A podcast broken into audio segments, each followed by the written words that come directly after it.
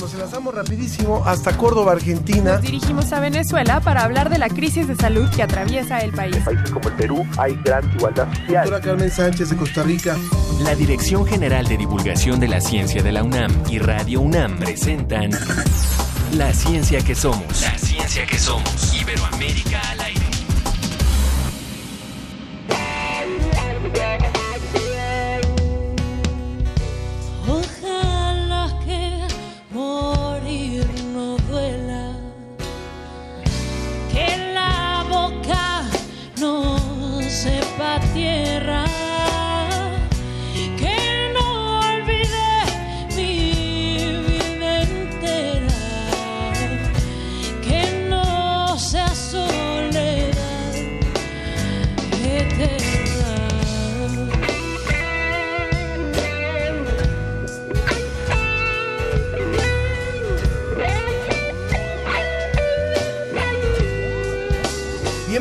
Nos da muchísimo gusto darle eh, la bienvenida a este programa La Ciencia que Somos en este día en el que estamos escuchando Ave Sol, que es un grupo mexicano de folk rock. Vamos a escuchar cómo suena.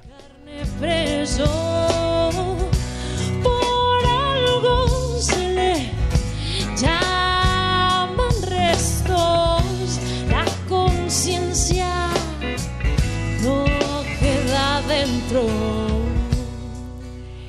Este es un grupo mexicano. Antes nos saludamos, Ángel Figueroa. Pero no nos, pero nos saludamos de lejitos. De lejos.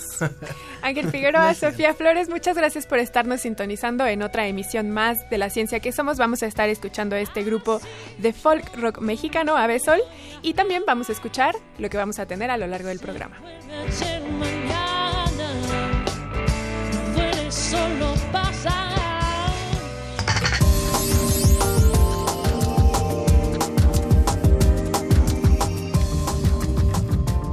José Pichel de la Agencia Iberoamericana para la Difusión de la Ciencia y la Tecnología eh, va a darnos nos reportes desde España y nos plantea la posibilidad de un planeta gigante y ultracaliente en el que podría llover hierro. Vamos a conocer los escenarios matemáticos del contagio del coronavirus.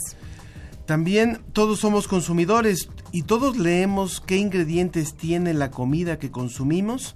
En nuestra mesa hablaremos sobre el etiquetado frontal, un etiquetado sencillo y claro para todos. Que ya tenemos comentarios en redes, así que ahora les vamos a dar los medios de contacto para que comenten. Además, la salud y la contaminación ambiental son sistemas complejos. ¿Será posible a través de robots y estaciones meteorológicas identificar enfermedades o contingencias ambientales? Vamos a hablar de eso. Bueno, pues lo invitamos, por supuesto, a que también eh, participe con nosotros y le contaremos cómo en la UNAM se desarrolla un sistema cardiovascular que permite probar prótesis de válvulas cardíacas. Así es, recuerden entonces que vamos a estar recibiendo sus comentarios de todos estos temas, en específico sobre el etiquetado de los alimentos, y pueden colaborar con nosotros. Estamos en redes sociales, Facebook, arroba la ciencia que somos, Twitter, arroba ciencia que somos, y teléfono en cabina y WhatsApp.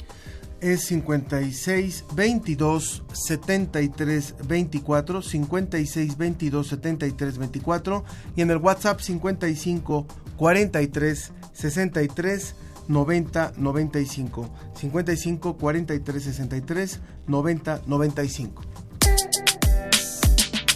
Desde España, El informe de la Agencia Iberoamericana para la Difusión de la Ciencia y la Tecnología, DICIT. con José Pichel.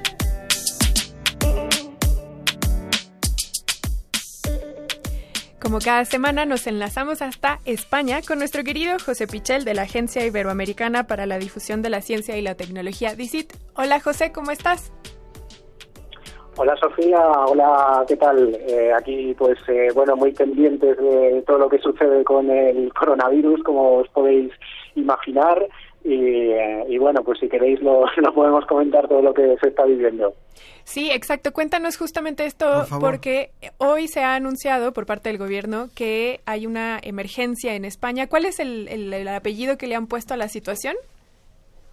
Se llama estado de alarma y eh, se va a decretar oficialmente eh, mañana. Supone que el gobierno puede eh, tener el control de, de todos los ámbitos, eh, restringir eh, movimientos y eh, mañana conoceremos exactamente en qué se concretan esas eh, medidas. De momento ya hay algunos municipios a lo largo de, toda la geografía española que están en estado de confinamiento que eh, la gente no, no se puede no se puede desplazar eh, no se puede mover eh, y luego pues están eh, se están clausurando todos los actos todas las actividades culturales deportivas comerciales en, en todos los ámbitos simplemente quedan los servicios básicos.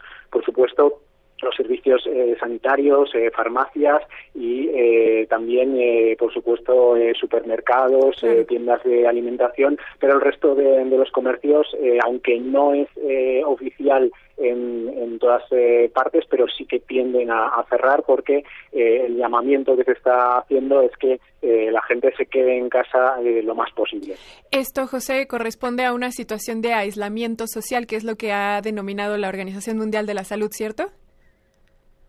Eh, Exactamente, exactamente. Se, se trata de que haya el menor eh, contacto posible entre las personas de forma que eh, se pueda limitar la transmisión de- del virus. Estamos en una situación en, en Europa en general y probablemente eh, ya en el mundo en el que no se puede parar eh, el virus, pero sí se puede evitar que circule demasiado rápido y que eso pueda colapsar los servicios sanitarios, pueda eh, colapsar los hospitales. Mm. Entonces, para evitar que eso suceda, que la transmisión sea eh, mucho más lenta, se opta por estas medidas de aislamiento social, eh, con lo cual, eh, bueno, pues eh, se pretende sobre todo proteger a la población vulnerable, mientras que eh, para gran parte de la población, para la, la inmensa mayoría que es eh, gente joven o gente sin patologías, eh, este virus puede pasar eh, como un catarro, como una gripe, pues evidentemente hay eh, población eh, mayor, población vulnerable, también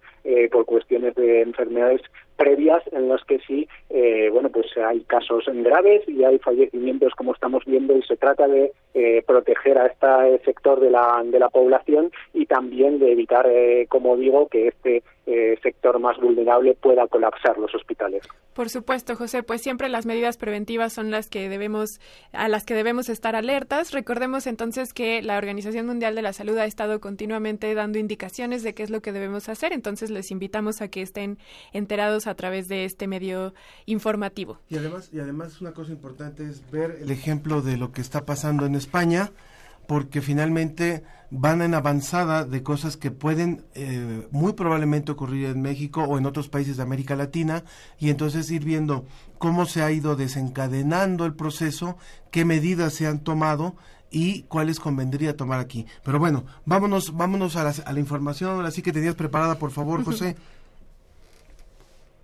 Sí, eh, bueno, pues eh, a pesar de todo, eh, el, trabajo sirve y nuestro trabajo en este caso es difundir la ciencia y, la tecnología y aunque en parte también esa, esa información está copada por el coronavirus, pues eh, no dejamos eh, también de estar atentos a otras noticias. Y, por ejemplo, una de las que más nos ha llamado la atención, que hemos publicado en la agencia Visit esta semana, es que se ha encontrado un planeta gigante y ultracaliente tan caliente que llueve hierro en él. Eh, se ha encontrado a 390 años luz de, de la Tierra eh, en la constelación Piscis y se calcula por su cercanía a la estrella, a su estrella y eh, por las características eh, que, que, tiene, eh, se calcula que puede llegar a tener hasta 2.400 grados centígrados. los metales a esa temperatura se evaporarían, con lo cual es muy probable que caigan gotas de hierro incluso, ¿no?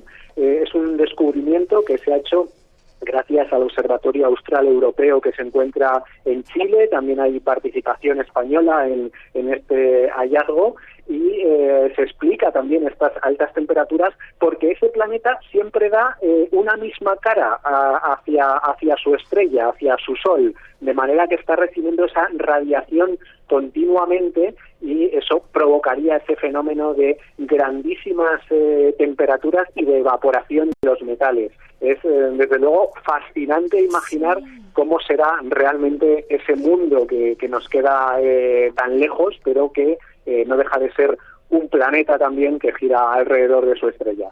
Sin duda parece una historia de ciencia ficción, José, y es es eh, impresionante cómo las nuevas tecnologías nos permiten no solo quedarnos con estos planetas en la imaginación, sino incluso ver que efectivamente existen. Esto es impresionante. Recuerden que pueden ir a la página de DICIT para conocer más sobre esta investigación.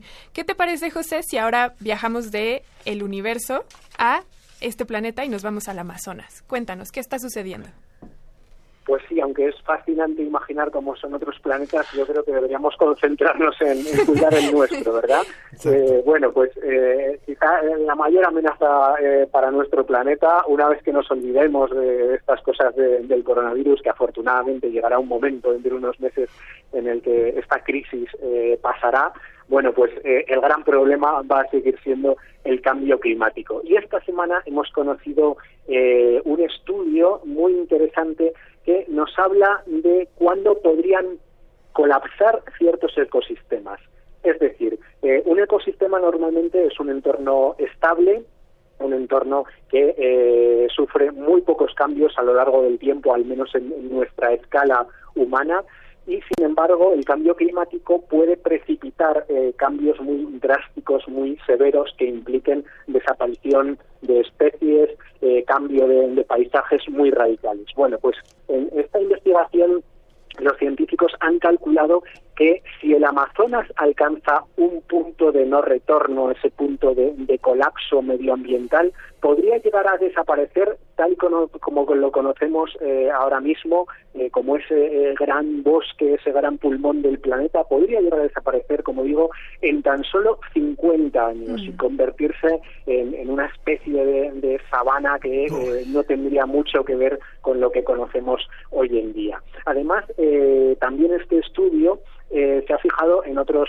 ecosistemas únicos como son eh, los arrecifes de coral del mar Caribe y también eh, calculan que, ese deterioro podría ser eh, muy rápido, cuestión de décadas, si se alcanza ese punto de, no retorno. ¿no?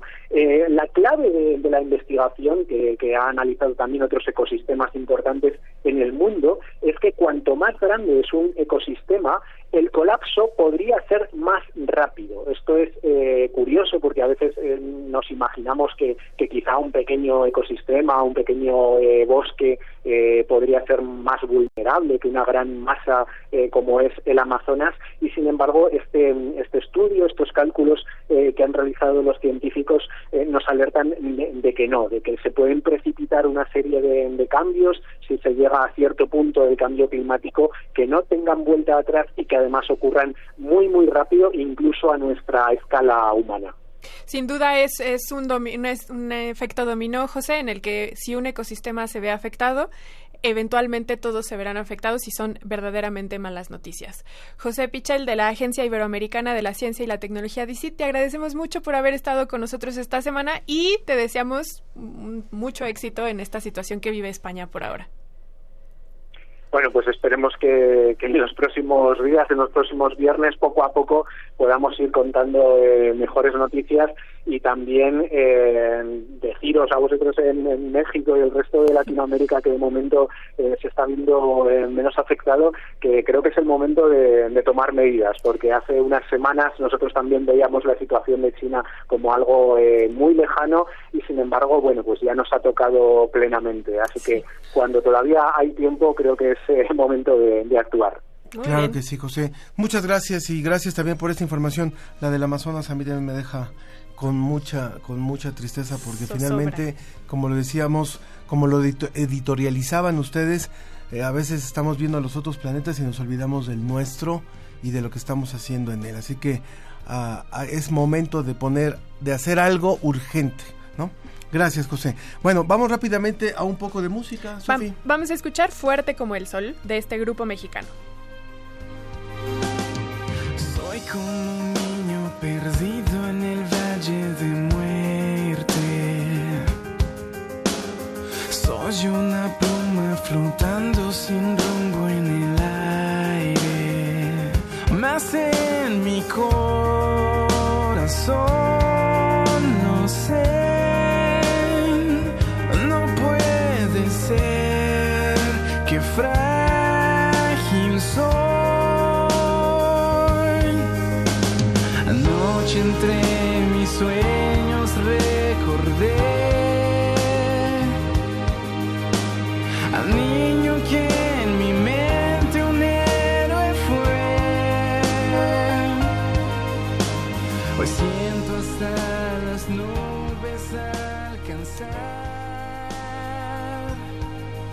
Continuamos en la ciencia que somos y estábamos escuchando fuerte como el sol, pero hay muchos temas de los cuales queremos hablar hoy y uno que por supuesto es sumamente importante es el que estamos viviendo a nivel planetario con esta ya pandemia eh, de- determinada por la Organización Mundial de la Salud y que de la cual hay que aportar información y hay que aportar reflexión.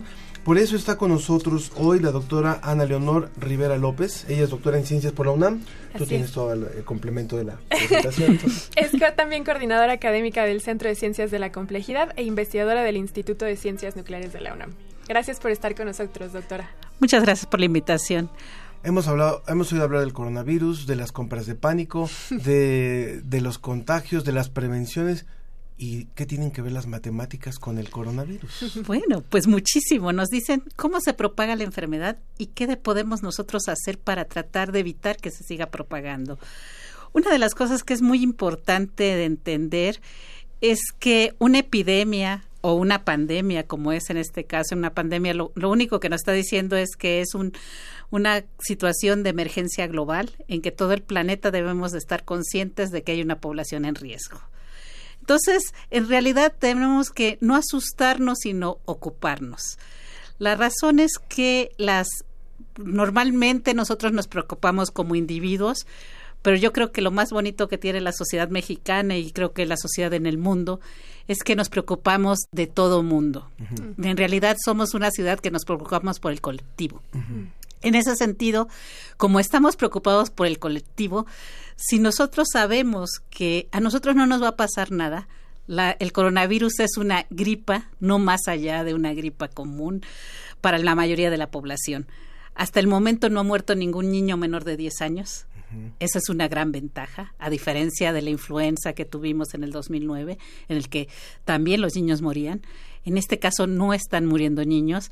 Si tienes menos de 50 años, ya la hiciste, porque la probabilidad de que te mueras es del punto dos por ciento. Pero yo creo que te tienes que preocupar por tu abuelita, porque tu abuelita cada 10 años más se duplica el número de muertos. Estamos hablando que personas que tienen más de 80 años, el riesgo de que mueran es el 15%. O sea, si tienes más de 80 años, 15 de cada 100 personas van a morir. Entonces, eso es grave. Y no es nada más las muertes, doctora. Si me permite, le agregaría que el estar atendiendo a estos pacientes hace que dejemos de poner atención a otras enfermedades que también son importantes como el cáncer. Es decir, nuestro sistema de salud le pone atención a cierta población por cierta enfermedad y entonces se ve rebasado al no poder atender a todas las No, demás todavía es peor que eso. Suponga, bueno, normalmente lo que pasa con este tipo de enfermedades es algo que conocemos muy bien los matemáticos que hemos modelado desde hace muchos años y que toda la población creo que lo conoce, que se llama grados de contacto. O sea, por- yo conozco ahorita, por ejemplo, a una persona que fue al Vaticano y que estuvo con el Papa. Entonces, mi separación del Papa son dos. Entonces, estoy muy cerca del Papa. Pero en Italia, la gente en Italia tiene coronavirus. Entonces, mi cercanía con que yo pueda estar en contacto con alguien que tiene coronavirus es enorme. Entonces, las probabilidades de que yo enferme son muy altas. Entonces ahorita lo que lo que se dio a conocer, por ejemplo, del caso de Bolsonaro que ya dio positivo, el presidente de Brasil, La y que recientemente Justin estuvo al lado de eh, Donald Trump. Claro. Y, y otro más, otro otro trabajador, otro eh, parte del staff de Bolsonaro también que también dieron positivo en coronavirus. y la esposa del presidente Trudeau. Entonces, en realidad, si pensamos, es Trump está a un grado de separación de tener la enfermedad. Entonces, Entonces hay que hablando de probabilidad, por eso es, el es la parte Sí, claro. tan interesante que los matemáticos aportan el, el conocimiento y la herramienta de la probabilidad para identificar los diferentes grados de proximidad, digamos, los que son susceptibles, los que podrían infectarse, los infectados. Sí. To- to- ¿Nos podría decir un poquito? Sí, mire, desde 1927 están los primeros modelos que se desarrollaron y estos se desarrollaron para estudiar la influenza española. ¿Por qué? Porque ahí la mitad de la población eh, europea murió. Estamos hablando de una cantidad enorme. Murieron más personas por la influenza española Que por la que guerra. por la guerra. Y no, como que no nos, eh, nos cuesta trabajo, pensamos la guerra, qué tragedia, pero no pensamos en la influenza. Y con respecto a lo de que colapsan los sistemas de salud, todavía es peor. Imaginemos nada más que somos 135 millones de mexicanos y que solamente una cuarta parte de la población, porque eso es lo que es- hemo- se vio en China, se contagia de la enfermedad. Quiere decir que alrededor de 30 millones de mexicanos se contagiarían del coronavirus. Ok.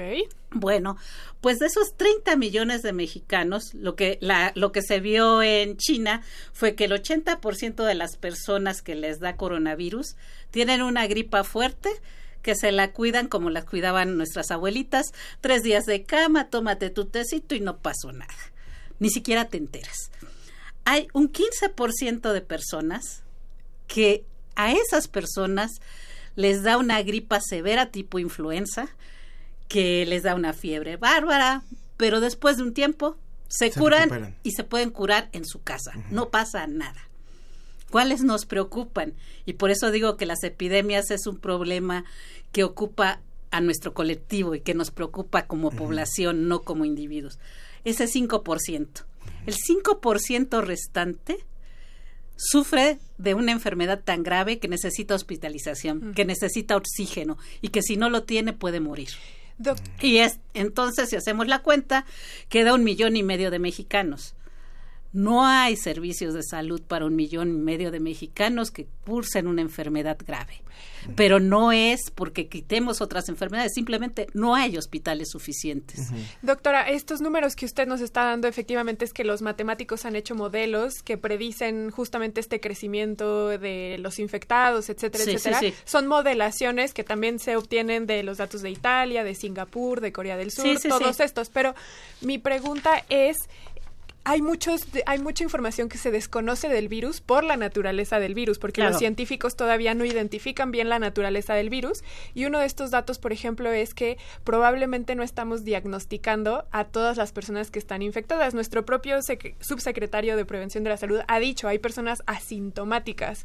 Qué tanto podemos confiar en estos números y en estos modelos matemáticos dada este dado este panorama de que desconocemos incluso a las personas infectadas Lo que estamos haciendo en los modelos matemáticos es que estamos suponiendo que crece como crecen en todos lados, como creció la influenza, como hemos visto que crecen todas las enfermedades virales. Y entonces tienen un crecimiento en el que cada cada semana se hacen 10 veces más casos que los que en realidad se conocen. Tienen un crecimiento que los matemáticos llamamos exponencial. Entonces, este crecimiento exponencial, por desgracia, ha, sido- ha seguido en todas las epidemias que hemos tenido. La pandemia del H1N1, que fue declarada en 2009, tuvo este crecimiento exponencial en todos los países y también lo está teniendo la, el, coronavirus. coronavirus. Si yo tomo las curvas de crecimiento de mortandad en todos los países que han tenido el problema, empezando por China, tomo Japón, tomo Corea, tomo Italia, ahora España, Estados Unidos, me doy cuenta que todas tienen este mismo crecimiento. Entonces yo puedo predecir qué tan rápido va a crecer. ¿Qué es lo bonito que podemos nosotros hacer?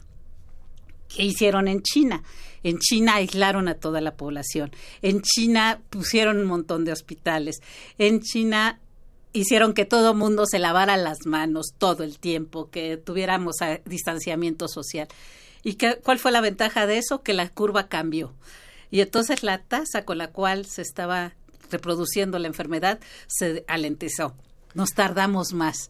Entonces, tardémonos más en llegar haciendo lo mismo en México. Yo estoy seguro que hay muchas personas que quieren hacer preguntas sobre este tema. Estamos abordando el coronavirus desde la probabilidad desde las matemáticas, desde lo que nos aportan las matemáticas y le vamos a pedir a la doctora que se quede otro ratito más. No vamos a despedirla todavía, vamos a ir rápidamente a una pausa y vamos a continuar, le vamos a robar un pedacito a la mesa siguiente para que nos pueda seguir aportando lo que nos está diciendo. Voy a recordar los números y, eh, las vías para comunicarse con nosotros. 56 22 73 24 56 22 73 24 55 43 63 90 95 es el WhatsApp 55 43 63 90 95 en Facebook La Ciencia que Somos en Twitter arroba Ciencia que Somos aproveche todo lo que quiere saber sobre el corona- coronavirus en materia de probabilidad y nunca se atrevió a preguntar, lo puedo hacer ahora. Vámonos rápidamente a una pausa escuchando Muchacha de rastro de rostro antiguo y continuamos.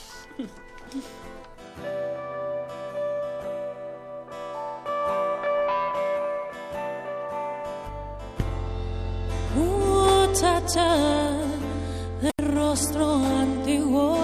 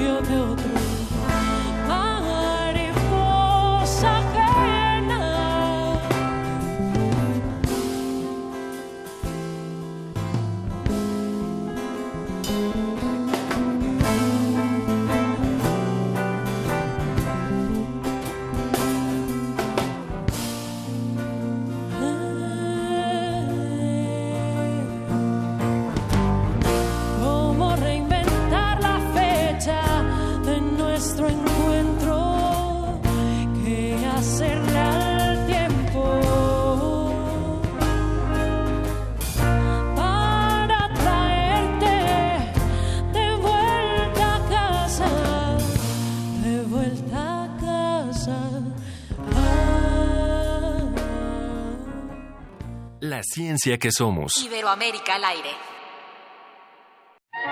2020. 100 años del nacimiento de Boris Vian. Siendo el ser humano el único animal que ríe, lo cómico se instala ahí donde las personas proporcionan materia y forma, causa y ocasión, aventuras descabelladas como las de Boris Vian. Un humorista por convicción, porque el humor es la fuente de toda literatura y motivo de la sutil mirada hacia la realidad. Él aporta un humor, un juego, una burla. Está en sus canciones. No es por nada el cómico más famoso de Francia, que se llama Coluche, usó una canción de Boris Vian para su programa de radio. Philippe Olela Prun, editor y gestor cultural. Boris Vian. 96.1 FM. Radio UNAM. Experiencia sonora.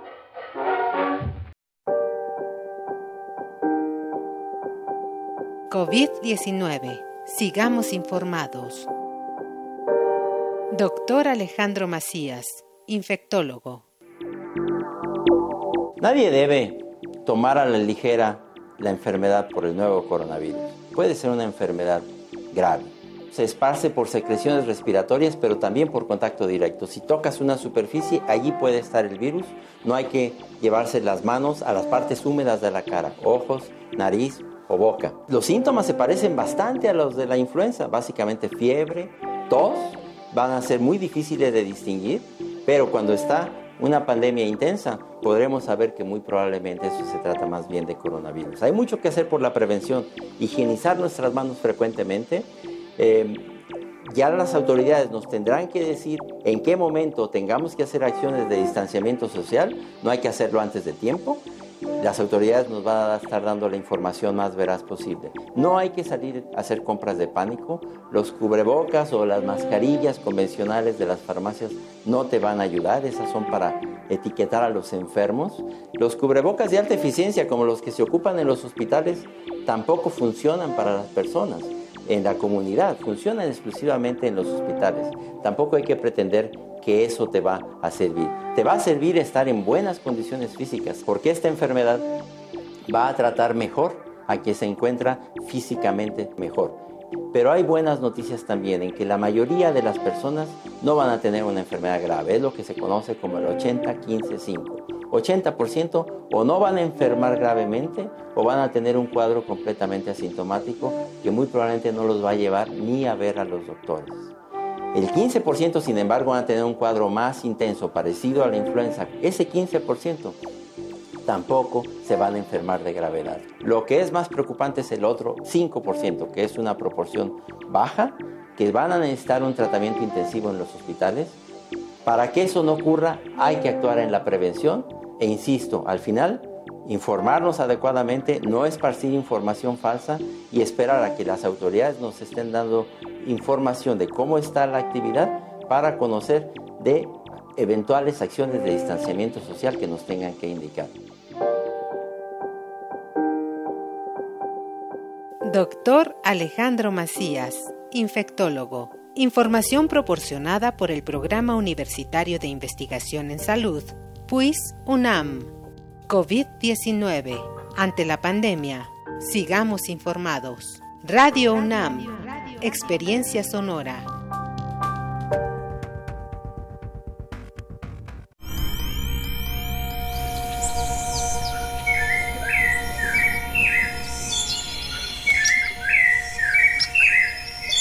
...96.1 de FM.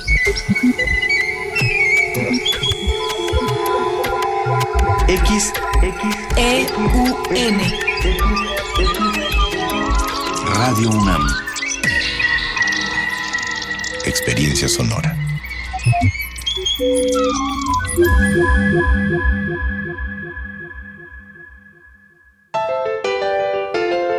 Regresamos a La Ciencia que Somos. Iberoamérica al aire.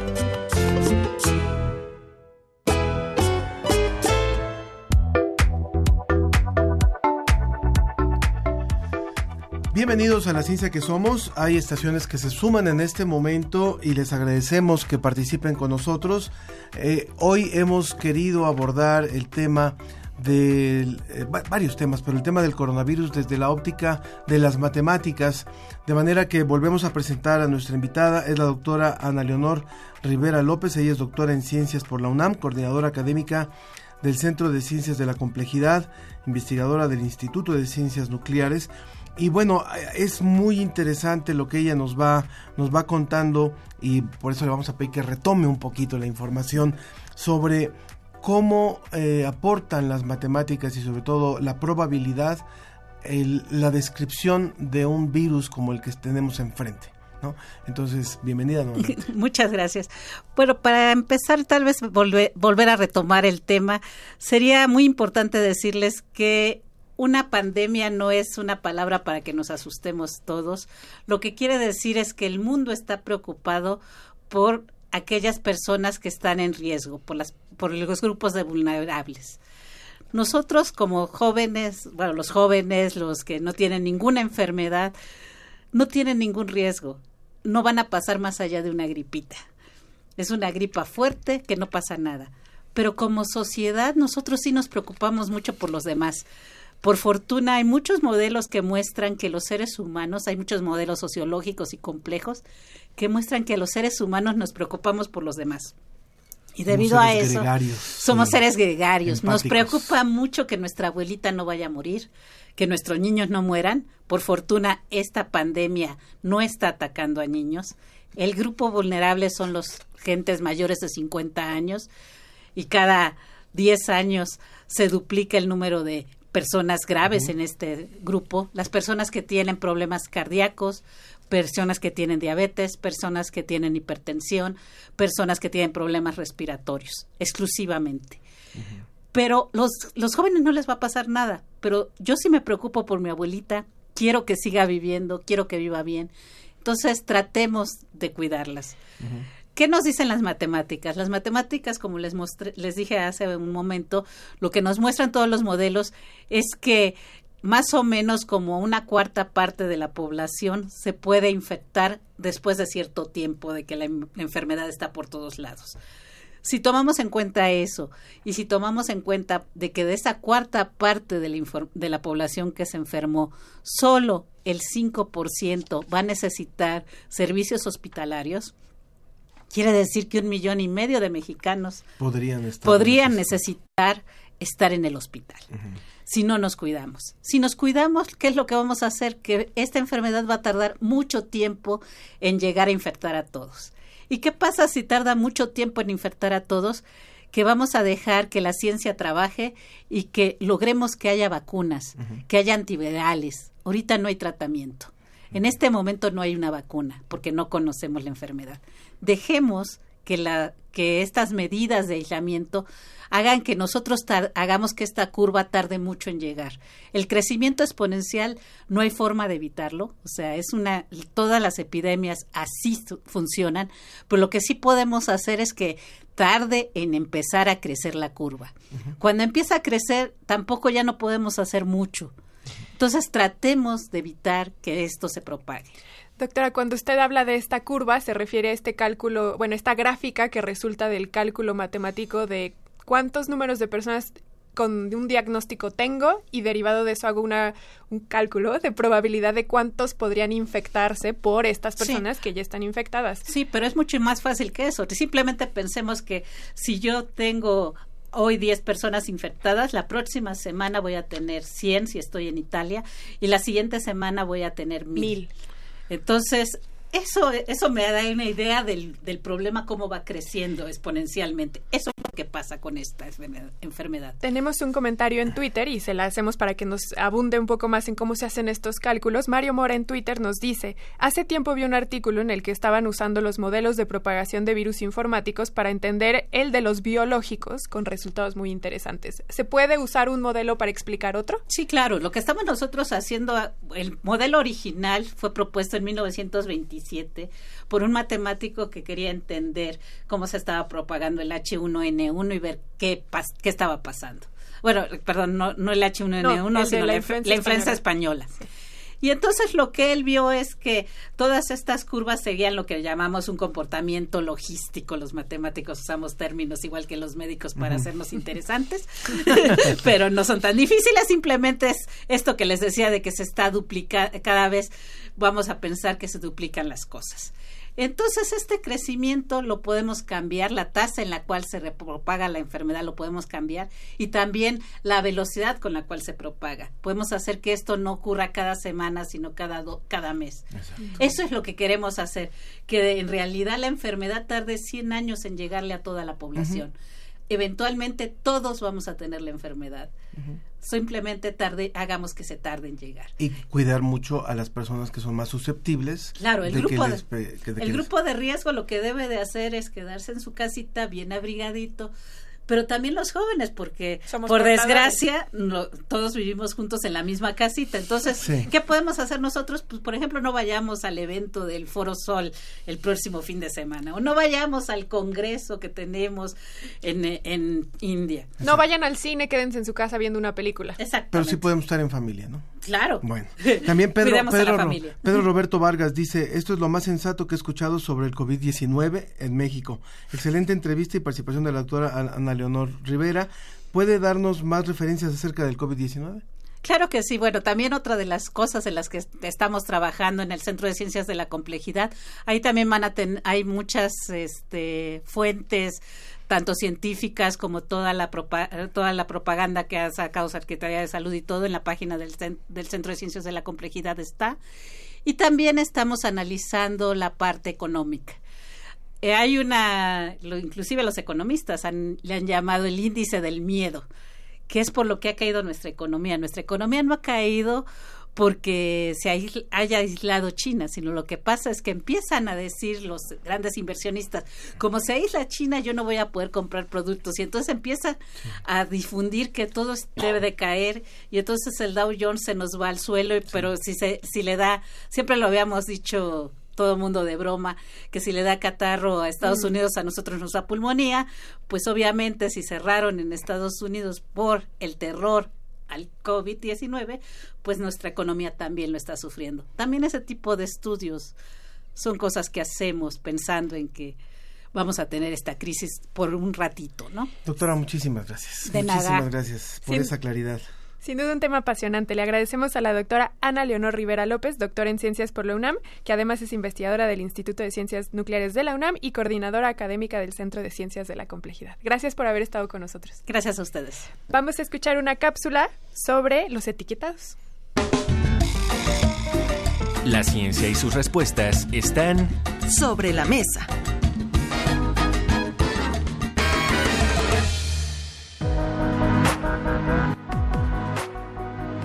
Hola, mi nombre es Carla Flores. De los alimentos que consumo empacados, pues a veces son frituras, algunos sazonadores, jugos, quizá algunos lácteos son principalmente los que llego a consumir. Sinceramente, pocas veces leo los etiquetados a menos que por alguna enfermedad o alguna restricción médica me los prohíban, entonces llego a revisar que no traigan ciertos ingredientes. Les entiendo a los porcentajes cuando están o no están, ¿no? Como de si contiene esto o no contiene esto, ¿no? Mi nombre es Tania León, soy ama de casa. Eh, los productos que consumo empacados son atún, mayonesa, capsu, cereal, mermeladas, cajetas y realmente no me fijo en, lo que son los porcentajes. En las etiquetas sí, pues nada más me fijo en lo que es lo de las calorías, pero realmente no soy como que esté ahí yo leyendo las etiquetas.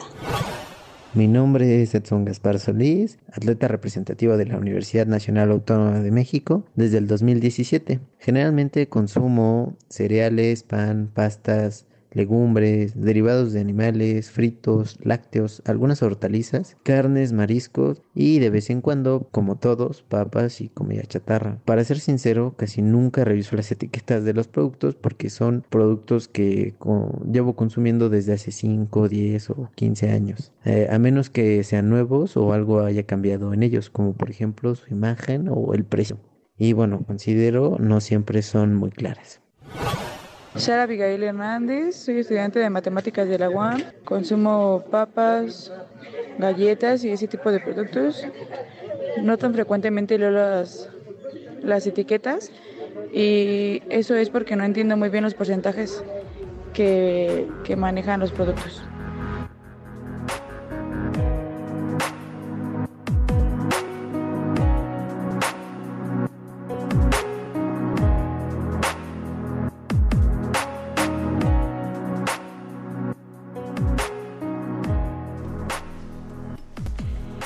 Continuamos en la ciencia que somos para dar paso a la mesa del día de hoy, que será sobre el etiquetado frontal de los alimentos, como yo lo escuchamos en la cápsula que nos dio entrada. Y para eso estamos aquí con nuestros invitados del día de hoy. Los voy a presentar. Está con nosotros la maestra Katia García, licenciada en nutrición y maestra en salud pública, coordinadora de salud alimentaria en el poder del consumidor y candidata a doctora en salud colectiva. Muchas gracias por estar aquí. Muchas gracias a ustedes por la invitación. Gracias. También está con nosotros el maestro Carlos Labastida Villegas, quien es coordinador del Programa Universitario de Alimentos de la UNAM, médico veterinario zootecnista, egresado aquí de la UNAM, y con estudios de economía también en su haber. Muchas gracias por estar con nosotros. Muchas gracias a ustedes por la invitación. Gracias. Desde hace tiempo ha surgido esta iniciativa de ponerle a los alimentos, a ciertos alimentos, eh, en una etiqueta frontal justamente el contenido y los riesgos que esto representa para la salud. Y sabemos que han ido ah, avances y han habido atorones y han habido eh, amparos, pero lo más importante es hablar de la experiencia que esto ha representado tanto eh, o que puede representar para nuestro país y que ha representado en el caso de otros países y la utilidad que esto tendría si logramos concretarlo en México. Entonces por eso hemos querido abrir esta mesa sobre el tema del etiquetado. ¿Quién arranca hablando de los antecedentes de esta necesidad? Por favor, maestra. Claro que sí. Pues, eh, bueno, principalmente lo que quiero retomar también es lo que nos comentaban hace rato en, en la cápsula, ¿no? Lo dice muy claramente. Ah, considero que a veces los etique- etiquetados no son claros. Esa es la principal problemática, ¿no? Eh, que los etiquetados que todavía tenemos en México, la información que nos está presentando no se entiende requiere mucho tiempo, ¿no? Y es cálculos matemáticos. Y entonces ante esa pues dificultad y además sumándole el alto consumo de alimentos y bebidas ultraprocesados que tenemos en México, somos los mayores consumidores de este, de este tipo de productos de toda América Latina y las altas prevalencias de sobrepeso, obesidad y diabetes, ¿no? Se junta esta problemática y para, para eso, pues se necesita eh, tener medidas de política pública que regulen este ambiente, ¿no? Que nos hace comer y beber lo que comemos, ¿no? Entonces, precisamente eh, en México, desde hace ya varios años, como bien tú comentas, se ha tenido, pues, esta batalla para lograr transitar hacia un etiquetado claro, un etiquetado que informe realmente a los consumidores. Y en esta, en esta trayectoria, afortunadamente, el año pasado ya fue aprobado tanto por el Senado como por la Cámara de Diputados eh, una modificación a la Ley General de Salud en materia de etiquetado. En la ley, básicamente lo que nos dice esta modificación es que vamos a tener un etiquetado de advertencia en México. Esto es muy, muy claro como lo dice la ley. Posteriormente se hicieron modificaciones a la norma oficial 051 en materia de etiquetado. En esta norma oficial pues ya se hicieron como las especificaciones de cómo tendría que ser el etiquetado, etcétera. Se hicieron grupos de trabajo, participaron todos los actores involucrados y pues se llegaron, hubo una consulta pública y Mm. posterior a la consulta pública se llegó otra vez a este grupo de trabajo para llegar a consensos y ver eh, qué tipo de etiquetado vamos a tener en México. Afortunadamente, eh, pues este etiquetado, eh, como bien decían, es un etiquetado frontal de advertencia. Esto quiere decir que en México vamos a tener un etiquetado de color negro, es un sello de color negro en forma de octágono que únicamente va a decir exceso, exceso de calorías, exceso de grasas, exceso de azúcar y exceso de sodio. Entonces, de esta manera solamente advierte, como el propio nombre lo dice, ¿no? Advierte cuando un producto rebasa los límites establecidos por la Organización Panamericana de la Salud para poner en riesgo nuestra salud. Es eso, simplemente. A, am- a mí me causa eh, duda el saber, ok, exceso, pon- supongamos, un refresco sodificado, con soda, perdón, eh, con gas. Sabemos que tiene exceso de azúcar, por ejemplo. ¿No hay allí una brecha que sigue existiendo entre saber cuáles son las implicaciones de tomar algo que tenga mucho azúcar? Es decir, por mucho que el alimento, se lo pregunta usted, maestro, por mucho que en el alimento nos diga alto en sodio, alto en azúcar, o, en este caso, como nos comentas, maestra Katia, alto en, en ex- perdón, en exceso. Sigue habiendo una brecha de información en el sentido de que yo como consumidor no sé qué es ese sodio y no sé qué implicaciones tiene para mi cuerpo. ¿Cómo se cubre ese, esa brecha? Pues con información seguramente, ¿no? Esa es una de las eh, grandes este, actividades que tendrá que hacerse, difundir de forma masiva el efecto que estos, que el exceso de estos eh, nutrimentos críticos tiene sobre la salud del organismo. Permítame nada más este, eh, eh, comentar algunos elementos que nos dan contexto. ¿Cómo es que estamos hoy en este, en este punto, en este tema? Eh, nuestro país vive una situación de emergencia alimentaria desde epidemiológica desde hace ya tres años, muchos lo sabemos, muchos no, se declaró por primera vez en noviembre de 2016 una emergencia epidemiológica para el caso de sobrepeso y obesidad y otra para el caso de diabetes. La razón de esto fue que algunos de los datos este, relacionados con el número de muertes asociados con diabetes alcanzaba en esa en 2015 arriba de 106 mil muertes por por año. Las principales causas de muerte en nuestro país en este momento son, número uno, enfermedades cardiovasculares, número dos, diabetes también. Sabemos que muchas de las enfermedades cardiovasculares están asociadas también con la forma en que consumimos cierto tipo de alimentos, eh, particularmente el tema de las grasas saturadas, las grasas trans también. Entonces, es, es- es, eh, tiene un impacto fundamental esta distorsión alimentaria que tenemos. El tema de sobrepeso, el de diabetes, el de eh, obesidad son temas complejos por sí mismos. Es importante que entendamos eso porque no tiene una solución única. Claro, no es nada más con el etiquetado y ya. Es un problema de carácter mundial también. Una gran cantidad de países este, en el mundo desarrollado y, y- y en vía de desarrollo este, lo, lo sufren ahora. Recientemente se presentó un libro que se llama El, el peso, la pesada carga de la obesidad por parte de la Organización para la Cooperación del Desarrollo Económico, donde señala el impacto que esto tiene en 34, por ejemplo, 34 de los 36 países de la OCDE, de la cual forma parte México, y el impacto en términos de, de- de baja en el Producto Interno Bruto, por ejemplo, en general, un promedio son de 3.3%, es altísimo. Mm. Y esto particularmente por cuestiones de eh, eh, ausentismo laboral y baja de productividad. Y por supuesto tiene un impacto importante en la eh, disminución de la, de la calidad de vida y de este, la esperanza, las expectativas de vida hacia el futuro. Entendiendo este contexto global también sobre esta problemática, este, la situación de emergencia epidemiológica que vivimos en nuestro país con estos grandes puntos, evidentemente tratándose de una situación extraordinaria, hay que tomar acciones extraordinarias. Y es justamente lo que se ha tomado en relación con el etiquetado en México. Se ha eh, revisado esto como una práctica cotidiana de la propia Dirección General de Normas de la Secretaría de Economía en 2010, inicialmente, que es la norma que se está modificando actualmente y que tuvo una modificación en 2014 para estos este, este etiquetado que estamos viviendo en el momento y por normatividad cada cinco años se revisa. Es decir, no es solo la emergencia de esta, de, la percepción de la gravedad de este, de esta situación que motive que se revise, sino pues porque le tocaba y la Dirección General de Normas atiende una gran cantidad de normas. En este momento se está revisando la de jugos, por ejemplo, la de lácteos, tortillas, que es un elemento fundamental también. Entonces forma parte del programa que tiene esta dirección de, de revisión. Y en ese contexto general tocó la revisión del etiquetado. Estamos hablando del etiquetado frontal. Repetimos nuestras vías de contacto para que puedan participar con nosotros en esta mesa. 56 22 73 24 es el teléfono en cabina.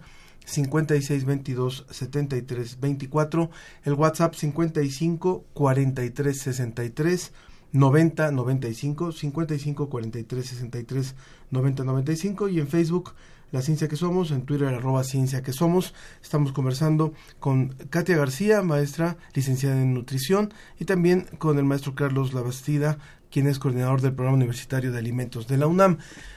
Eh, eh, me suena muy muy importante lo que ustedes dicen porque también si revisamos la historia de México y, la, historia de, de las décadas recientes ¿Cuál habría sido nuestra historia personal si hubiéramos tenido esos etiquetados, verdad? ¿Cuál habría sido nuestro consumo, nuestros hábitos alimentarios? O si hubiéramos tenido una, información más abierta, a lo mejor yo podría decir, no soy yo, fue la falta de etiquetados, ¿verdad? Pero, ¿qué ha pasado en el caso de otros países con este tipo de experiencias? Por supuesto, en Chile, que fue el primer país en donde se implementó este tipo de etiquetado de advertencia, ya eh, ha habido una evaluación realizada por el Ministerio de Salud y la Universidad de Chile. En esta evaluación nos menciona que ha habido una disminución del 25% en el consumo de bebidas azucaradas y una disminución en el consumo de, cereales azucarados del 14%. Esos son uno de los datos más importantes, además de que más del 90% de la población entiende este tipo de etiquetado y pues esto justo ha tenido también cambios en la reformulación de sus productos, de los productos de la industria de alimentos y bebidas, pues esto a la vez justo ha tenido como estas dos vertientes por un lado, una, un freno, una disminución en el consumo de estos alimentos que están poniendo en riesgo nuestra salud y por el otro, pues también una oferta de alimentos más saludables. Eso es lo que queremos en México, ¿no? Queremos que poco a poco lo que llegue a nuestros hogares sean alimentos eh, eh, producidos en el campo mexicano principalmente, ¿no? O sea, no queremos que sea un alimento empaquetado, sino producido por el campo mexicano, pero en la realidad en que vivimos, pues entonces que sea la, industria de alimentos y bebidas, pues realmente se comprometa a, darnos ah, pues alimentos más saludables y que como consumidores tengamos la información de lo que estamos consumiendo. Entonces, eh, justo como comentabas, esto es una cuestión eh, el etiquetado en sí no es la varita mágica, ¿no? El etiquetado no va a resolver este gran problema de obesidad y diabetes que tenemos en México, eh, pero es un paso muy importante, ¿no? Hay que conocer, ¿no? Todo lo que lo que teníamos en sexenios pasados en materia de política alimentaria o política de nutrición, pues la realidad es que era muy eh, muy laxa, no había este control del ambiente que está propiciando la obesidad. es como, como como decías, no soy yo, es el etiquetado, es la publicidad dirigida, la infancia, es la falta de, alimentos y bebidas eh, saludables en los hogares, es el, entorno escolar donde solamente están llenos de, comida chatarra en las escuelas. Es todo esto, la falta de agua potable, etcétera, ¿no? Que está haciendo que tengamos este tipo de alimentación. Y ya que estamos hablando de Chile, vamos a recibir rápidamente vía telefónica a la doctora Lorena Rodríguez. Ella es de la Escuela de Salud Pública de la Universidad de Chile, médica cirujano, cirujano con especialidad en pediatría y con una maestría en nutrición de la Universidad de Chile. Bienvenida a este espacio de la ciencia que somos. Hola, mucho gusto de estar con ustedes. Un gran saludo para México. Muchas Bien. gracias, doctora Lorena. Gracias por estar. Justamente la, doc- la maestra Katy estaba dando introducción al tema de lo que ha sucedido en Chile. ¿Podría también contarnos cuál ha sido la experiencia, por favor? Bueno, nosotros tuvimos un proceso que fue bastante largo entre que partió un proyecto de ley con la idea de regular la publicidad de los alimentos, con la idea de regular lo que se vende en las escuelas y también de incorporar un etiquetado nutricional que fuera claro para la gente. Después como de 10 años de discusiones, de propuestas y de distintas opiniones, logramos afortunadamente llevar adelante una ley y un reglamento que hoy día nos permiten tener estos tres ámbitos regulados en Chile. ¿Cuáles son esos tres ámbitos de los que usted menciona? No nada más es el etiquetado. Entonces, ¿qué otras políticas han ido acompañando esto? Claro, ¿no? Eh, la ley que nosotros propusimos tiene estos tres ámbitos. Uno es lo que llamamos un etiquetado frontal de advertencia, que lo que hace es advertir el alto contenido de calorías, de grasas saturadas, de azúcares y de sodio, sal en los alimentos. Y esos alimentos no pueden tener publicidad dirigida a niños y esos alimentos no se pueden vender en las escuelas. Entonces son estos tres ámbitos, escuela, la publicidad y el nuevo etiquetado. De acuerdo. Sabemos que en el caso mexicano, justo parte de la gran resistencia ha sido de los productores de estos alimentos y eso es lo que ha ido frenando el proceso para este etiqueta- etiquetado frontal. ¿Cuál fue el proceso con los, con los productores de alimentos en Chile? ¿Cómo se logró dirimir las diferencias para lograr finalmente tener este tipo de etiquetado? Bueno, en Chile, al igual que México, aunque nosotros somos un mercado mucho más chiquitito, eh, lo, que, lo que ocurrió es que la industria, tanto de los productores de alimentos como de aquellos que hacen marketing de alimentos, también se opuso férreamente, basado principalmente en los problemas comerciales que podría generar este nuevo etiquetado y estas prohibiciones de publicidad y de venta en escuela. Sin embargo, los fundamentos que teníamos de sa- salud pública en términos de la prevalencia de obesidad, en términos de las complicaciones de la obesidad, en términos de los datos que tenemos en niños en Chile desde muy pequeñitos, el problema ya es un grave problema, nosotros pudimos ir fundamentando las razones por las cuales estaba tomando estas medidas que aparentemente podían ser drásticas. Cuando un problema de salud pública es de la envergadura del que es la obesidad en muchas partes del mundo, los gobiernos no pueden mantenerse ajenos a su rol de proteger a la población de aquellas causales de la obesidad y en este caso la alimentación poco saludable, los alimentos ultraprocesados. México está en una situación muy parecida a Chile en términos de los datos porcentuales y por supuesto que en una situación mucho peor si uno mira los números absolutos porque ustedes tienen una población mucho más grande que la chilena. Por lo tanto, yo pienso que la situación que vivió Chile y la que vivió México son muy semejantes, concuerdo plenamente con la regulación que se está proponiendo en México, porque son medidas que son de las pocas medidas que han mostrado resultados eh, en este problema de la alimentación y de la obesidad. Muy bien, voy a pasar a, co- a leer los comentarios que nos han hecho en redes sociales y le voy a preguntar algo en específico a usted, maestro. Nos dicen en Twitter que siempre lee los etiquetados, creo que están bien colocados, aunque a veces son engañosos, pero eso hace la publicidad, siempre te quiere engañar, si lees bien no hay tanto problema, eso nos dice Darío Islas. Lohan Beller dice qué genial tema, sobre todo ahora que nuestros ineptos en cámara se echaron para atrás la propuesta. Por cierto, yo leo las etiquetas solo cuando estoy aburrido, si, se, si te sobre todo las de cereal, y en verdad no se les entiende nada. Nos dicen también que en Ecuador así se etiquetan a los alimentos, nos envía una foto y por ejemplo se pone alto en azúcar, medio en grasa, y dice que de- detalla y alerta sobre los nutrimentos que vienen en los alimentos. También Mario Mora nos dice que hace perdón, este ya lo leímos, y a Kemi en Twitter, que esta es la pregunta que le quiero hacer, maestro, el problema es que acá quieren copiar a la figura chilena, que es no ser tan gráfico como nos dice la doctora, tan apelable a los niños, y nos dice que en realidad no se logra un impacto de alertar a los consumidores. ¿Esto es cierto o de verdad, como usted, como comentaba la maestra Katia, se hicieron grupos para ver cómo funcionaba con la población? ¿Qué tanto impacto positivo tiene este nuevo etiquetado?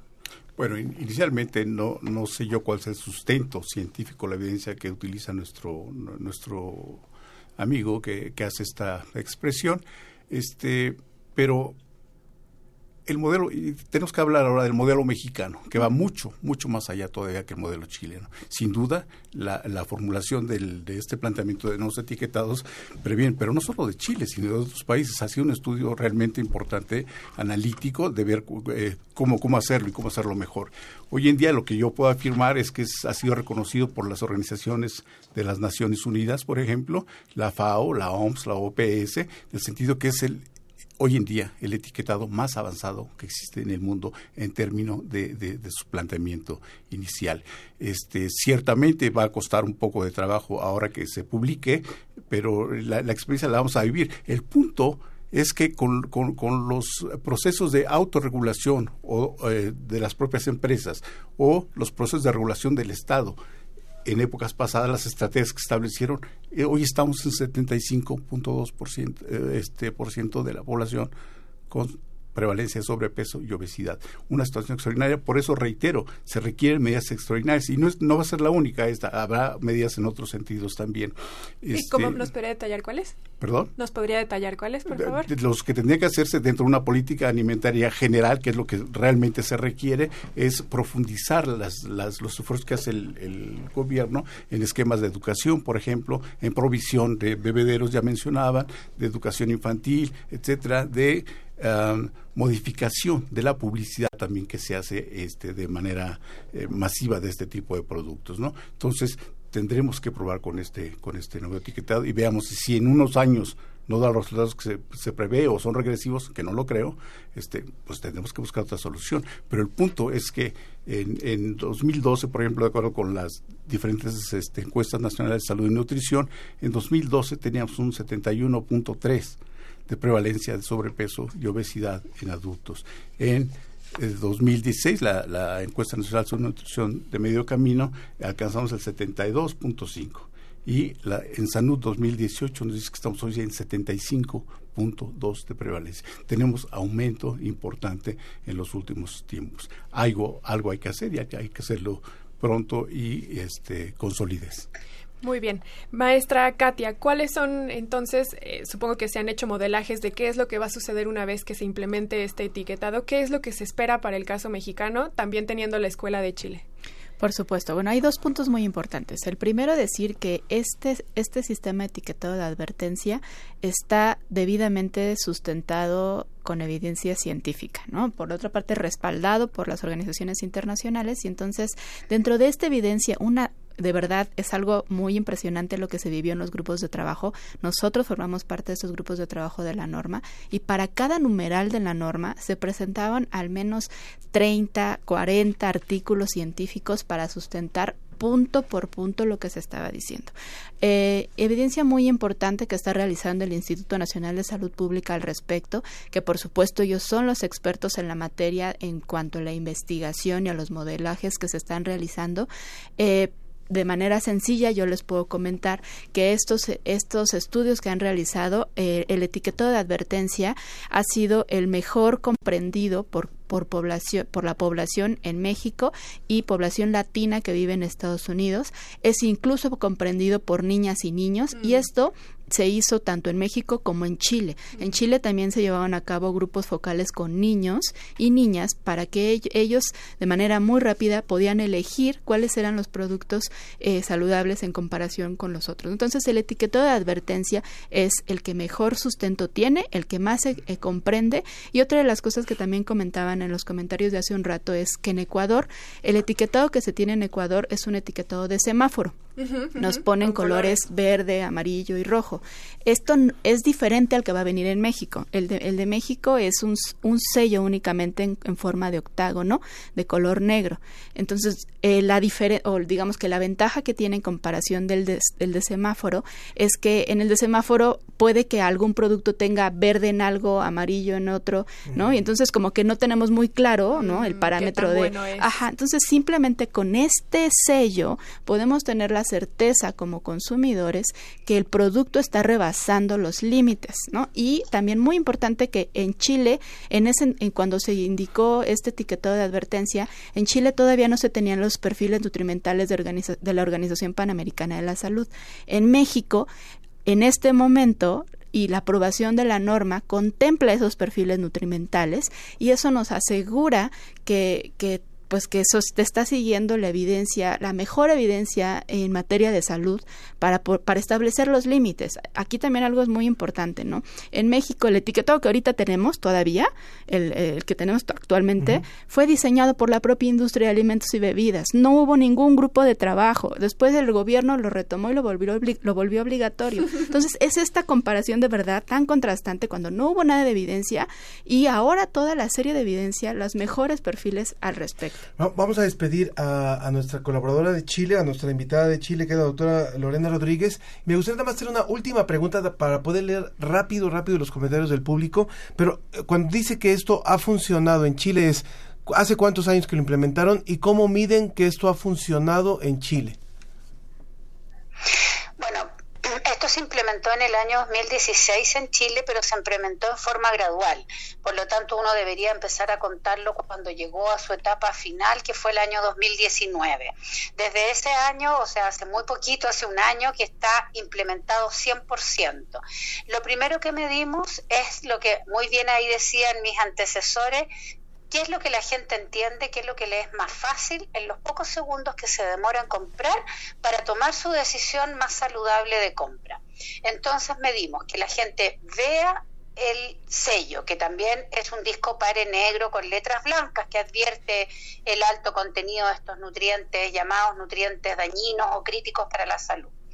Primero la gente lo ve, más del 90% lo ve rápido, no lo tiene que buscar, no tiene que tener una lupa, no tiene que tener una calculadora.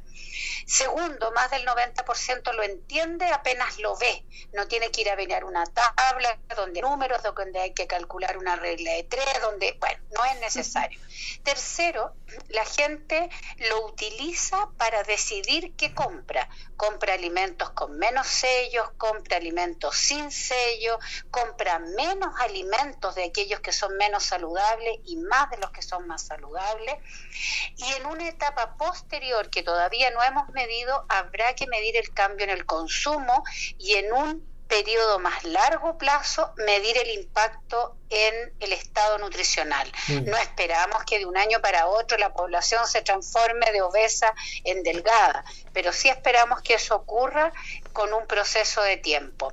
También hemos medido las compras y hemos eh, descubierto que los alimentos menos saludables han disminuido sus ventas. Eso también es un buen indicador. Entonces, todo el proceso de implementación ha estado ocurriendo como lo esperamos y lo que nos queda ahora es ver si esto va a impactar el estado nutricional de aquí a unos 5 o 10 años incluso, porque se requiere que la gente cambie su conducta y ese no es un proceso brusco. Claro. Muchísimas gracias, Lorena, Lorena Rodríguez, de la Escuela de Salud Pública de la Universidad de Chile. Gracias por esta participación hoy con nosotros.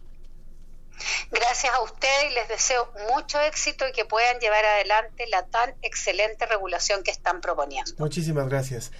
Bueno, eh, rápidamente, Marco Antonio Fernández dice, yo casi no consumo productos procesados y empacados, pero siempre reviso las etiquetas. A pesar de no consumir esta clase de productos, tuve un riesgo de salud asociado con mis hábitos. Aprendí a leer y conocer las características de los alimentos en el programa universitario de control de peso y obesidad. Creo que sería más importante la difusión de las características de todos los alimentos y no solo de los procesados. También Elizabeth Jiménez nos escribe por WhatsApp y dice, en el proyecto de norma dice que en, productos que tengan un sello de advertencia no se podrán poner imágenes de personajes, sin embargo, hay productos que registran su marca junto con una imagen. ¿Qué pasará con esto? O también hay productos que son un juguete con dulces, ya no se podrán vender, pregunta ella. Y también eh, Laura García nos dice, eh, ¿nos pueden explicar qué significan los alimentos ultraprocesados y qué significa cada término que viene en los etiquetados frontales? Muchas veces los consumidores no entendemos a qué se refiere con grasa saturada, energía, otras grasas. Gracias, excelente programa. Nos Tam- queda un segundo para. También en. Twitter, Iván Godín nos dice, muy buena la campaña de poder del consumidor, no sabía cuántas cucharadas trae un jugo, por ejemplo. Cerremos. Lo que puedan responder finales. de, estos, de estas preguntas para poder ir cerrando, por favor. La cuestión Vale. de la publicidad, sí, eh, eh, afortunadamente cuando un producto tenga algún sello no va a poder tener ningún elemento atractivo para niñas y niños, ¿no? Entonces van a desaparecer los tigres, los osos, todo esto. Esto sí, ya es un hecho. Además de estar acompañado de otras medidas, no solamente eso, porque se, se, se puso especial interés en niñas y niños, el interés superior de la infancia. Entonces va a haber leyendas, eh, o, bueno, otros detalles de la, de la norma. ¿No? Pero para responder las preguntas, entonces, eh, ¿qué es un alimento o bebida ultraprocesado? Esto quiere decir que ese alimento o bebida ultraprocesado es como básicamente que contiene muy poco o casi nada de la- del ingrediente natural, que está realmente manipulado por el fabricante y se, y se añaden regularmente cantidades altas de azúcares, de grasas y de aditivos, ¿no? Entonces, cuando al final no nos estamos comiendo, eh, pues no sé, una fresa, sino es sabor a fresa, eso es un alimento o bebida ultraprocesado, ¿no? Cuando básicamente ya no contiene nada de lo, de lo natural o muy poco de lo natural. Eh, las calorías, las, eh, las, los azúcares, las grasas saturadas y el sodio, como decía la compañera, son eh, nutrimentos, para resumir, ¿no? Para no detenerme tanto, son nutrimentos críticos, que quiere decir que son los, los que se han asociado con el, el incrementar nuestro riesgo. Si consumimos ese tipo de, de nutrimentos, se incrementa el riesgo de que nosotros subamos de peso y a la larga, pues se presenten estas complicaciones. Eh, de manera muy general, Vamos, ¿no? a hacer, vamos a hacer otro programa sobre esto para Sí. poder explicar justamente Claro. cada una de las características de los alimentos. Creo Sí. que sería lo mejor. Bueno, Sí. les agradecemos mucho a los dos por haber estado con nosotros. Les una disculpa por el tiempo, siempre nos apremia. Maestra Katia García, licenciada en nutrición y maestra en salud pública, muchas gracias por haber estado con nosotros. Muchas gracias y un saludo a su auditorio. Gracias. Y al maestro Carlos Labastida Villegas, coordinador del Programa Universitario de Alimentos de la UNAM, gracias. Nada que agradecer, al contrario. Vamos, a escuchar. rápidamente un poquito de, de música y entonces, y volvemos todavía porque hay todavía dos, Dos temas, temas. que están pendientes. Muchas gracias, volvemos. Ya vendrán las olas que deslaven la playa con su chorro de agua purificado. Ya vendrá el tiempo con su incendio al que solo sobrevive el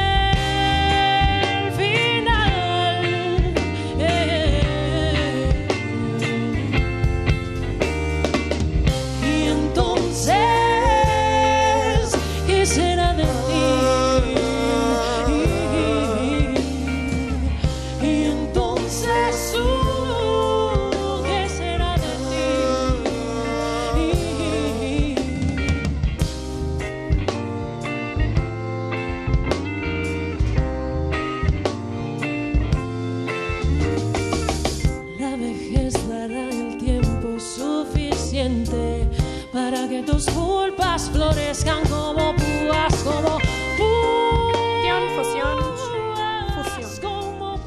Ok. Continuamos en la ciencia que somos. Alice nos dice, considero que más deberá acordarse el tema de manera global, deberá abordarse el tema de, dado que el etiquetado solo es una parte, hace falta mayor información y concientización, dado que la población adulta se trata de una elección personal. Bueno, hay mucho sobre este tema y vamos a seguirlo abordando. Ahora sí, por favor. Vamos a cambiar de tema y vamos a pasar a hablar de robots y estaciones meteorológicas. Y para eso está con nosotros el doctor Rubén Fusión, doctor en ciencias por la Universidad de Gante en Bélgica, investigador del Instituto de Ciencias Nucleares y del Centro de Ciencias de la Complejidad de la, Uni- de la UNAM. Muchas gracias por estar aquí con nosotros. Un gusto con estar con ustedes. Gracias. ¿Qué es esto de que con robots van a estar estudiando la salud y el clima? Bueno, eh, hablamos de, si- de- de sistemas complejos. Eh, entonces, sistemas complejos son sistemas compuestos donde de alguna manera surge una dinámica global a partir de la interacción local entre los componentes. Y hay muchos ejemplos, ejemplos eh, cardúmenes de peces, parvados de pájaros, etc. También la salud del cuerpo humano es una interacción que surge pues, de la interacción de los diferentes órganos del cuerpo humano. Y entonces estamos estudiando cómo surge esta, esta totalidad, esta dinámica global. De acuerdo, es decir, que ustedes lo que hacen es analizar no solamente a los individuos de una población, sino ven al sistema como todo una masa que tiene, muchos componentes y que tiene muchas variables y que por tanto todos son igual de importantes. Exacto, entonces no, está, no estamos estudiando solamente todos los órganos del cuerpo humano por sí, por separado, pero cómo interactúan entre ellos y cómo surge la salud como una propiedad del global. Emergente. ¿Y cuál es el tipo de robots que utilizan para mm. hacer esto? Pues eh, lo que queremos eh, entender es cómo interactúan todos esos órganos entre ellos y entonces nos estamos inspirando en eh, ejemplos paradigmáticos de la teoría de control, por ejemplo, robots que pues, se mantienen derecho cuando están autobalanceándose sobre dos ruedas. Y entonces, en el caso de esos robots, de esos ejemplos mecatrónicos, pues es algo que tú programaste, tú sabes las ecuaciones, tú conoces las ecuaciones subyacentes del sistema y tú puedes observar cuál va a ser el comportamiento que exhibe ese sistema. Entonces, en este caso es un problema directo. Conocemos las ecuaciones y observas el comportamiento. En la salud es un problema inverso. Solamente vemos el comportamiento del cuerpo humano y de alguna manera tenemos que tratar de descubrir las interacciones subyacentes.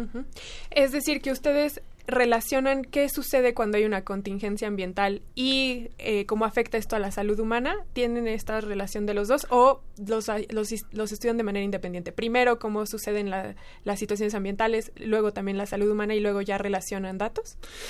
La idea de los sistemas complejos es que hay, hay, muchísimos ejemplos diferentes, como ya mencioné, cardúmenes de peces y el clima, el cuerpo humano, y a pesar de que son sistemas muy diferentes, que se estudian en disciplinas científicas separadas, pensamos que tienen algunas propiedades en común. Mm. Y entonces, eh, muy probablemente, eh, si tú solamente estudias un sistema por separado, a lo mejor no vas a entender este sistema en su totalidad. Mientras si tú puedes eh, comparar el comportamiento de muchos sistemas complejos diferentes, esperemos que así vamos a poder entender eh, también los sistemas por separado.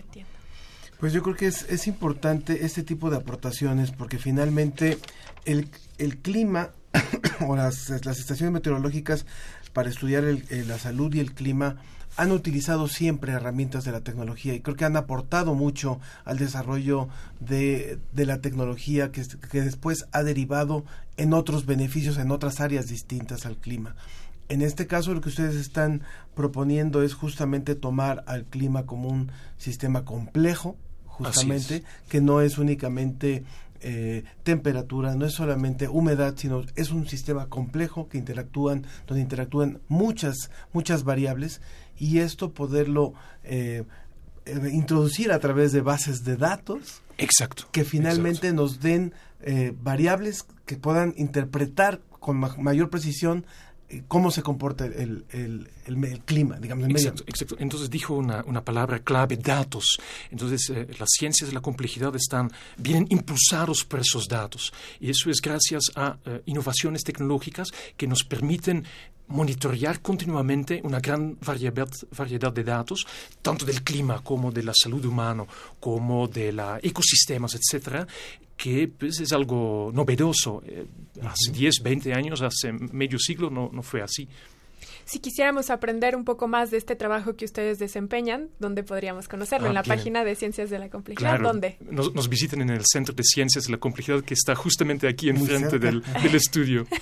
Buenísimo. Pues muchas gracias, doctor Rubén Fusión, por esta explicación de cómo los sistemas complejos no son aislados, sino que un modelo nos puede ayudar a entender el otro y cómo el manejo de información también es muy importante, sobre todo para esta época en la que ya estamos teniendo un big data que nos está permitiendo hacer este análisis. Exacto. Muchas gracias, doctor. y de ese tema vamos a otro. Nos vamos a brincar para hablar esta vez con el doctor Carlos Palacios, quien es profesor de biotermofluidos de la Facultad de Ingeniería de la UNAM. Muchas gracias por estar aquí. Muchas gracias por la invitación. Y vamos a hablar justamente del cuerpo humano, que era lo que ya nos estaba introduciendo el doctor Rubén. Ustedes utilizan justamente la física para entender qué sucede dentro del cuerpo humano. ¿Cómo lo hacen?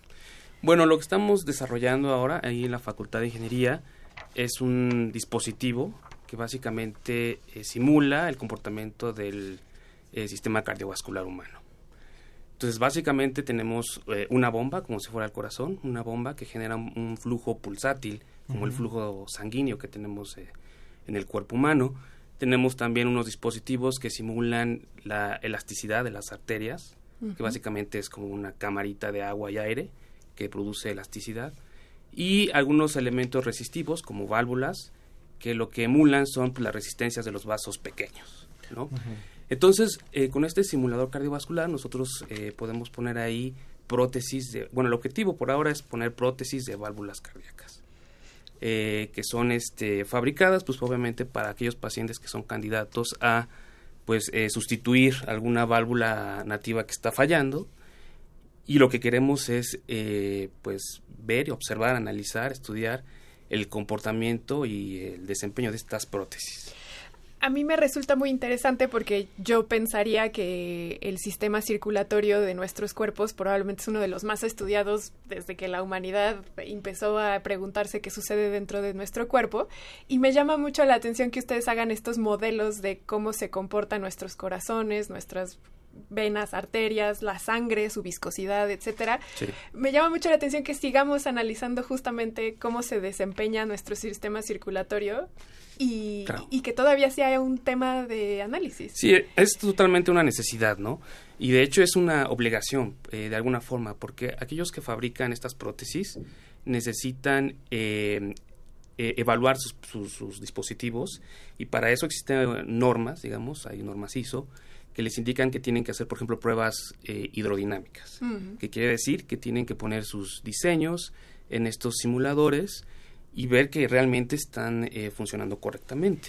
Claro, porque está el tema ético, supongo que no pueden probar en eh, pacientes. No, justamente no. Primero hay una etapa en la, de, en la que tienen que ser probadas en laboratorio. Después, posteriormente, ya puede haber una, una etapa en la que los evalúan tal vez en, en, en, en, animales, por ejemplo, ¿no? Pero previamente tienen que pasar una serie de, pasos, ¿no? Por ejemplo, que la presión antes y después de la válvula sea similar a la del cuerpo humano, mm. que el flujo sea eh, similar, eh, por ejemplo, que, que, se detecte que realmente está abriendo y cerrando este, correctamente. Incluso hay unas, hay unas pruebas que le llaman de fatiga acelerada, que implica que uno va a abrir y cerrar la válvula muchas veces durante tiempos eh, muy muy cortos, o sea, es una frecuencia muy alta, obviamente mucho más alta que la que la fisiológica. Y lo que quieren ver es que si en ese tiempo en la que tiene que abrir y cerrar, vamos a suponer 100.000 ciclos, la válvula sigue funcionando correctamente. De acuerdo. Esto nos parece realmente que es muy muy innovador porque es cierto, eh, siempre se están buscando nuevos dispositivos, válvulas tal vez cuando se tienen que sustituir a, nivel cardíaco, válvulas que tengan una mayor durabilidad eh, para que tengan una, una, vida mucho más amplia y que no tengan que estarse renovando. Es correcto. Puesto que antes, por lo menos, la eh, colocar una válvula era abrir completamente el pecho, de esas llamadas operaciones de corazón abierto, a corazón abierto, y obviamente si una válvula puede durar mucho más tiempo, no implica estar haciendo estas operaciones cada tantos años. Pero el que ahora tengan estos modelos, estos modelos para probar este tipo de dispositivos, puede ser una verdadera aportación trascendente para los pacientes de, enfermedades eh, cardíacas, ¿no? Sí, claro. De hecho, eh, eh, por ahora tenemos un convenio con el, Instituto Nacional de Cardiología que fabrica sus propias válvulas y hemos tenido acercamiento de algunas empresas mexicanas que están por desarrollar algunas de estas prótesis, ¿no? Entonces, básicamente ellos están interesados en analizar el desempeño de estas de estas válvulas. Pues yo creo que muchos pacientes cardíacos lo van a agradecer. Claro que sí. y esto es interesante que nos lo digas porque nuestros dos invitados hoy son investigadores jóvenes, ¿verdad? Que están haciendo mucho, unos por el clima, otros por la salud, pero finalmente todo es, es aportaciones que también está haciendo la universidad en diferentes materias, en este caso también el Instituto de Ingeniería. Así que muchas gracias. Muchas gracias por la invitación. Gracias a- al doctor Carlos Palacios, profesor de Biotermofluidos de la Facultad de Ingeniería de la UNAM. La Facultad de Ingeniería. Nos vamos. Muy bien. Bueno, pues vamos, vamos despidiendo esta emisión. Nos da mucho gusto haberle, haber recibido los comentarios de, de todo mundo, ¿verdad? Los comentarios de distintas personas. Todavía hay algunos sobre el tema de, del- de lo que hablábamos con los invitados anteriores de los etiquetados frontales. Gaby Frank dice algo. Sí, dice, buen día a todos. A la invitada considera que las medidas tomadas por el gobierno hasta el momento son las adecuadas. Eso es forma de pregunta. No hay que tomar otras más amplias. Y bueno, con respecto a lo que hablábamos del coronavirus, Javier Barrera nos dice, Angela Merkel declaró que el 70% de la población alemana se infectará. Los números serían muy alarmantes con base en porcentajes de muertes que están definidos con respecto al coronavirus. Y en el caso del etiquetado frontal, Akemi en Twitter dice, el problema es que acá quieren copiar el modelo chileno, que al no ser tan gráfico, por no usar colores distintivos, no logró un impacto en alertar a los consumidores. Bueno, son, son diferentes posturas. Obviamente hay que avanzar muchísimo en eso. Les agradecemos mucho a los que formaron parte de este programa, en la producción Susana Trejo y Alma Cuadros, la operación técnica Ricardo Pacheco y Arturo González y en la producción general Claudia Ogesto. Sofía. Flores. Ángel Figueroa, muchas gracias a todos los que nos siguen en vivo a través de las retransmisiones y también a los que están en podcast, sea donde sea que nos escuchen a la hora que sea. Muchas gracias. De dulzura y ahora quedan el dolor y la amargura. Sábana blanca y limpia pa mamá que esté en la cama y que se va al cielo con el alma azucarada. Vasito de agua junto a la tumba, junto a la tumba, que le va a dar sed por la que no se tomaba nunca. Yo le decía.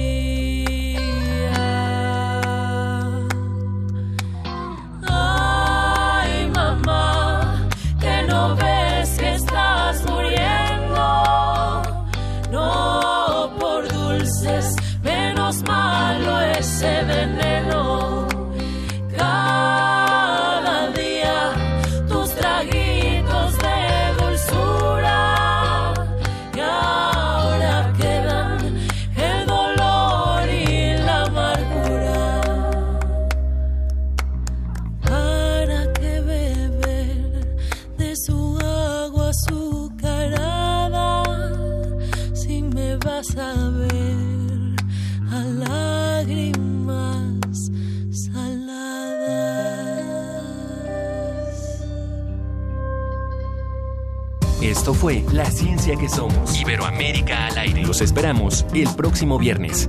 La Ciencia que Somos. Una producción de la Dirección General de Divulgación de la Ciencia de la UNAM y Radio UNAM.